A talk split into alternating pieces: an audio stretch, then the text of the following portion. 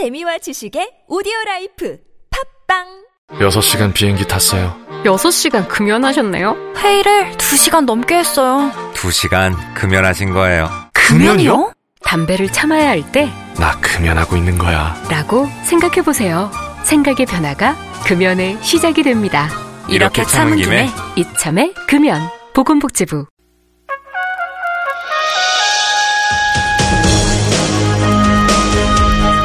네, 이어지는 열린 인터뷰 시간입니다. 정세균 국회의장이 사상 최초로 여야 3당 원내대표와 함께 미국을 순방하고 들어왔는데요. 이번 순방단의 일원이었죠. 우윤근 국회 사무총장 연결되어 있습니다. 우총장님 안녕하세요. 네, 안녕하세요. 우윤근입니다. 예.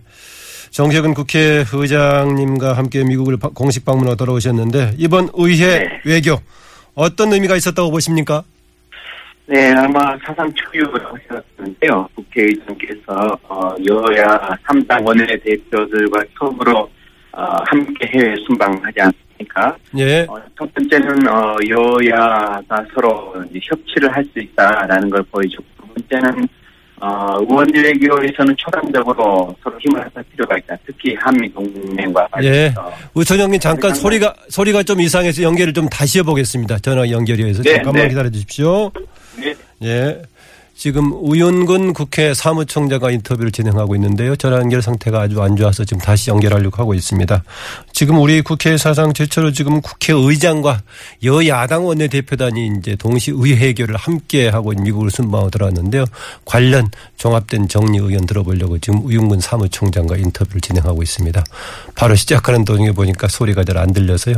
다시 연결하려고 하고 있는 중입니다. 또 그, 어, 의회 대표단 방문 와중에 유엔 사무총장인 반기문 총장 또 만나가지고 다 차기 대선 출마 관련 이런저런 얘기도 나오고 있었어요. 관련 얘기도 잠깐 지금 어, 질문 현장에 있었기 때문에 질문을 드려보려고 합니다. 어, 20대 국회 시작하면서 협치 얘기했었는데 정세균 국회의장 어, 20 대 정기국회 개회사를 둘러싸고 또 여당이 반발하고 퇴장하기도 했었는데 이번 3당 원내대표가 동시에 국회의장과 더불어서 순방단에 참여를 하면서 오히려 협치의 계기를 만들 수도 있지 않은가 이런 좀 기대도 만들고 있는데 관련 얘기 들어보는데 예, 전화 연결이 좀 늦어지고 있네요. 아직 안 됐습니까? 예. 어, 우영근 국회 사무총장과의 연결하고 있는데요. 예, 연결됐습니까? 예. 연결이 길고 있습니다. 어, 지금 이제 이- 최근에 더구나 사안들이 사드 배치 관련해서 한미 간의 문제, 중국과의 문제까지 같이 결부돼 가지고 이런 문제도 어, 국회 에, 의장단과 또 원내 대표단의 방문을 통해서 어떤 방향으로 해결이 됐을지 이런 과제들도 많이 남아 있고요. 이후에 당장 지금 이제 다음 주부터는 국회가 국정감사가 시작이 됩니다. 오늘은 이제 대정부질도 시작이 되고 있고요. 우청장님 연결이 됐습니까? 네, 안녕하세요. 예. 전화가 좀 나아졌습니다. 네네. 예. 네네. 이번, 이번 국회의장단의 방미 성과 뭐라고 보십니까? 아무래도 국가는 한미동맹을 재, 재확인했다. 이걸에 중점을 네. 둬야 될까요? 네, 첫 번째는 어, 초당적인 의원 외교가 무엇보다도 큰 성과라고 하겠습니다. 특히 네. 한미동맹을 재확인했다라는 점이라고 볼 수 있겠습니다. 네. 예. 그 여러 가지 좀 민감한 사안들도 있는데 그중에 뭐 사드 배치 관련 이런 민감한 사안들도 있는데 이런 얘기도 좀 네. 나눠봤습니까? 네, 사드 배치 관련해서 폴 사이먼 아, 라이언 하원 의장께서 예. 사드 배치가 중요하다고 말씀하셨고 정세균 의장께서도 사드 배치를 뭐 반대한 것은 아니다. 다만 예. 그 절차 과정에서 국민들과 의회와 충분히 소통하지 못했다. 예. 이것을 지적했다라고 얘기했고 우상호 더불어민주당 원내대표께서도 어, 사드 배치와 관련해서 중국이나 러시아 주변국들의 강력한 반대가 있어서 어, 대북한 핵 관련해서 국제 공조에 좀 우려가 있다라는 점은 지적한 것이다. 예. 그러나 앞으로 한미 동맹 공조가 중요하다 이런 얘기를 했고 아마 미국 의회 지도자들도 그런 점은 충분히 아마 어, 감안해서 이해하는 것 같았습니다. 아, 그래서 한미 간의 그 동맹 관계를 공조를 강화하기 위해서도 이런 어려운 문제가 있을 때 대한민국 국회를 거치는 게 도움이 된다 이런 얘기에 대해서는 미국에서는 네. 어떻게 반응했습니까? 네, 거기에 대해서는 어, 폴 라이언 하원 의장 또 낸시 펠로시 민주당의 하원 원내대표 등도 뭐 네. 크게 어, 반대하지 않은 듯한 눈치였고요. 의회가 중요하다라는 점을 서로 공감하는 것 같았습니다. 예. 네. 국회의장과 함께 여야 원내대표단이 함께 미국 방문길을 함께 했는 거 이거 사상 최초죠? 네, 그렇습니다. 아마 우리 의정 헌정사상 여야 원내대표가 함께 의장과 함께 의원 외교를 한 것은 처음이었다고 보여집니다. 예. 굉장히 어, 의미가 있었다고 생각됩니다. 그 의미 중에서 지난번에 이번에 20대 국회 정기국회 시작할 때 정세균 국회의장이 이제 회사를 네. 둘러싸고 네. 잠깐 여당이 보이콧하기도 했었는데 이번 같이 가면서 서로 팀워크도 잘 꾸려낸다요. 네, 이번에 뭐 특히 이제 해외 나가서 특히 미국이 어, 우리나라의 중요한 맹방 아니겠습니까? 우방이고.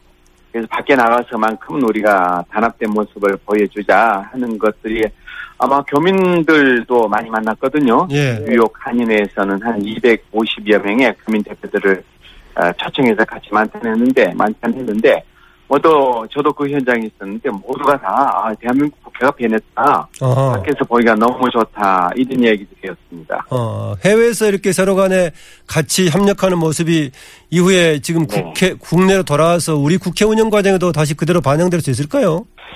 네, 이제 뭐 그런 정신을 갖고 전부 다 귀국했는데요. 예. 아, 물론 이제 국내 정치 상황은 또 해외 의원 외교하고는 뭐 다를 수 있습니다. 특히 이제 야당으로서는 정부의 잘못된 것을 지적할 그런 의무가 있고요. 예. 또 여당도 이제 무조건 뭐 정부만 편들지 않으리라고 보여집니다만은 다른 때보다는 좀 달라지지 않을까 하는 기대를 해봅니다.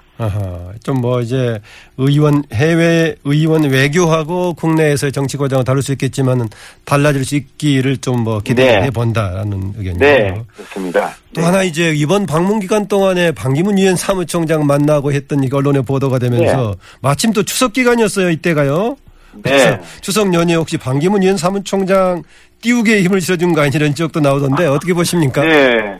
국내 언론 보도를 저도 뉴욕에서 접했습니다만, 어, 좀 그거는, 어, 너무 과장된 것이 아닌가. 아, 유엔 사무총장은 이제 또 한국인이 하고 있기 때문에 당연히 여야 원내대표장이 이제 또 추석 명절이었고 찾아뵀는데요. 어, 반기문 총장께서 제가 그 자리에 현장에는 없었습니다만 이제 에, 의장님하고 얘기를 나누는 과정에 반기문 총장께서 임기를 마치면 귀국하겠다 하는 음. 정도의 멘트를 했을 뿐인데 이게 정치적으로 굉장히 많이 어, 아마 여권에 또는 뭐 여야를 불문하고 어, 잠재적인 대권 후보가 아닌가 하는 것 때문에 여론이 다소 부풀려지지 않았나 저는 그렇게 생각합니다. 아 여론이 적인 방문이었고. 어, 약간 여론이 좀 다소 부풀려진 것이 아닌가 네. 그런 생각해 본다. 네. 네. 어, 그 유엔 사무총장 또 대한민국 국회 사무총장 한번 직접 만나서 좀 물어보지 그랬습니까? 저는 뭐 다른 또 일정이 많아서 예. 그 유엔 본부는 이제 저는 못 가고 3단 대표하고 의장만 가시고 저는 그 제가 이번에 간 목적 중에 하나가 이제 국회하고 어, 미국의 유수 대학들하고 MOU 체결이 있습니다. 네, 그래서 이제 저는 또 다른 음, 일을 좀 보러 갔습니다. 아, 그런 그 목적은 얼마 어떤 성과들이 있었습니까? 네, 지금 존스 홉킨스 대학 아주 명문 대학이고요. 예. 어, 매사추세츠 주립 대학 또 뉴욕에 있는 퀸스 칼리지라고 우리 한인 동포들 그렇죠. 예. 인 사는 동네에 있는데 아주 그 굉장히 좋은 대학인데 그런 대학들하고 접촉을 했고 몇 군데 대학하고는 MOU 체결을 하고 왔습니다. 그러니까 MOU 체결이라는 것이 어떤 관계를 하는 MOU 체결이죠? 이제 국회 여기 직원들이랄지 또는 보호자진들 의원님들께서 예. 미국에 갔을 때 연수 또는 교육할 수 있을 때 음. 여러 가지 이제 편의를 제공하고 어 이렇게 교육 직무훈련 같은 걸 할 수 있도록 이렇게 체결을 했습니다. 예. 정기 국회 이제 전반기의 핵심적인 국회 이제 기능 중 하나 국정감사인데 다음 주부터 시작이 되죠. 네, 네. 어, 국정감사 오히려 성과 끌어올리기 위해서 여야는 어떻게 할까요? 뭐 크게 이제 뭐 변화를 하기는 쉽지는 않습니다만은 늘 국감 때마다 정기 국 정책 국감이 아니고 서로 네. 흠집내기 아닌가 하는 것들이었는데요. 이제 뭐 국민들 눈초리가 굉장히 매섭지 않습니까? 예. 그래서 이번 정기 국회는 뭐 여야에서도 뭐 정치 국감으로 하려고는 하는 것 같습니다. 그런데 네. 얼만큼 이제 국민들에게 공감을 또 국민들에게 평가를 받을 수 있을지는 조금 이제 지켜봐야 될 것 같습니다. 예.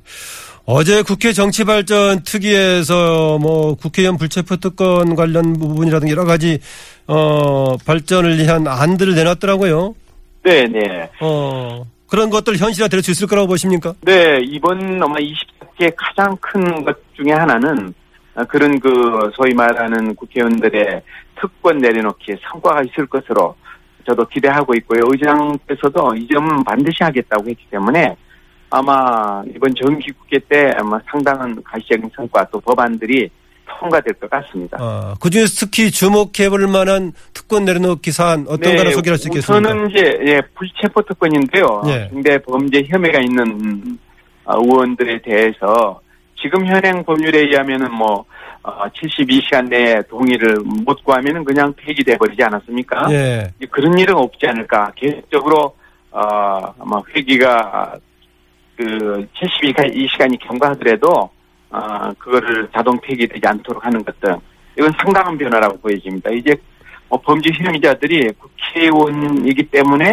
어, 뭐 체포되지 않고 구속되지 않는 경우라는 건 어, 굉장히 어려울 것으로 보여집니다. 예, 72시간 시간을 경과해서 자동 폐기되도록 하는 것을 막는 그래서 72시간 경과했을 경우에는 다음에 열리는 첫 번째 네. 또 본회의에서 네, 붙이기로 했죠. 그렇습니다. 어, 네네 그렇습니다. 어, 붙여놓고 나서 또 그냥 거 이제 체포 못하도록 해버리면 어떨지 모르겠는데 그렇게 하기는 어려울 겁니다. 예, 국민들이 네. 지켜볼 테니까는요.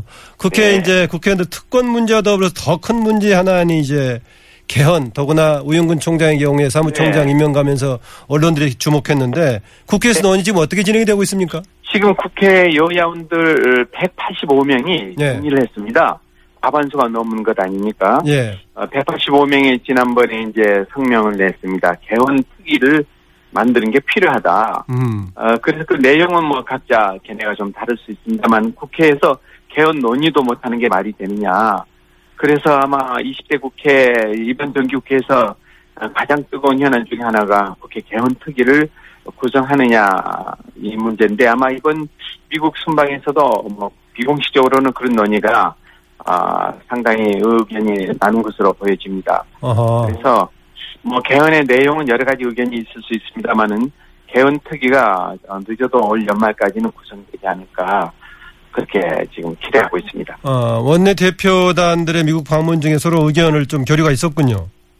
네, 뭐 그거는 뭐 이제 비공식적이었기 때문에 뭐 네. 저도 뭐라고 말씀드리기가 어려운 측면이 있습니다만은 어, 어허. 상당히 공감은 하지 않았나 생각이 들어요. 어, 그래도 되게 보기에 처음에 20대 국회 개헌을 하면서는 개헌을 상당히 전면에 던지는 것처럼 보였는데 그래도 뭐 다른 의- 사안들이 많이 떠서 그랬나 그렇게 더 힘을 받지 네. 못한 것처럼 보입니다. 네, 그러나 내부적으로는 지금 개헌 그 어, 통과가 200 어, 분이 동의하면 되지 않습니까? 국회에서 3분의 2인데요. 예. 지금 185명이 개헌 특위가 필요하다, 개헌이 필요하다는데 동의했기 때문에 뭐 금방 200명도 돌파하지 않을까. 물론 그 내용에서는 좀 생각들이 다를 수 있습니다만은 여하튼 간에 어 각계 전직 국회의장, 뭐 전직 총리 또는 다수의 헌법 학자 등등이 동의하고 있기 때문에 개헌 논의는 아마 피하기 어려울 것으로 보여집니다. 어, 거기에다가 이제 그걸 뒷받침하는 사무처를 총책임지는 사무총장이 네. 그쪽 분야의 전문가시기 때문에 네. 도움은 좀 되겠습니다만은. 네. 예. 네. 마지막 질문 하나 드리겠습니다. 아까 그 사드 배치 관련 것도 이제 미국 방문했을 때 국회에서 논의하는 게 한미 간의 공조를 위해서 도움이 되는 절차다라고 했을 때 그쪽 되게 수긍하는 분위기였다라고 했었는데요. 네. 네. 지금 정부가 사드 배치 지역 지금 거의 오늘 내일 발표할 걸로 지금 이제 확 다시 네, 재배치 그렇게. 보이는데 네. 국회 논의하고 상관없이 진행될 여지가 있느네요. 예, 아직도 정부는 이제 국회 논의, 그, 그 결정 과정에서 국민들하고 국회하고는 뭐 충분히 소통하지 못한 듯한 것 같습니다. 예. 하여튼 뭐 여러 가지로 그런 현안이 있을 때 국민 대표기관하고 소통하고 논의하는 것은 뭐 민주주의 국가에서 당연한 거라고 보여지는데요. 예.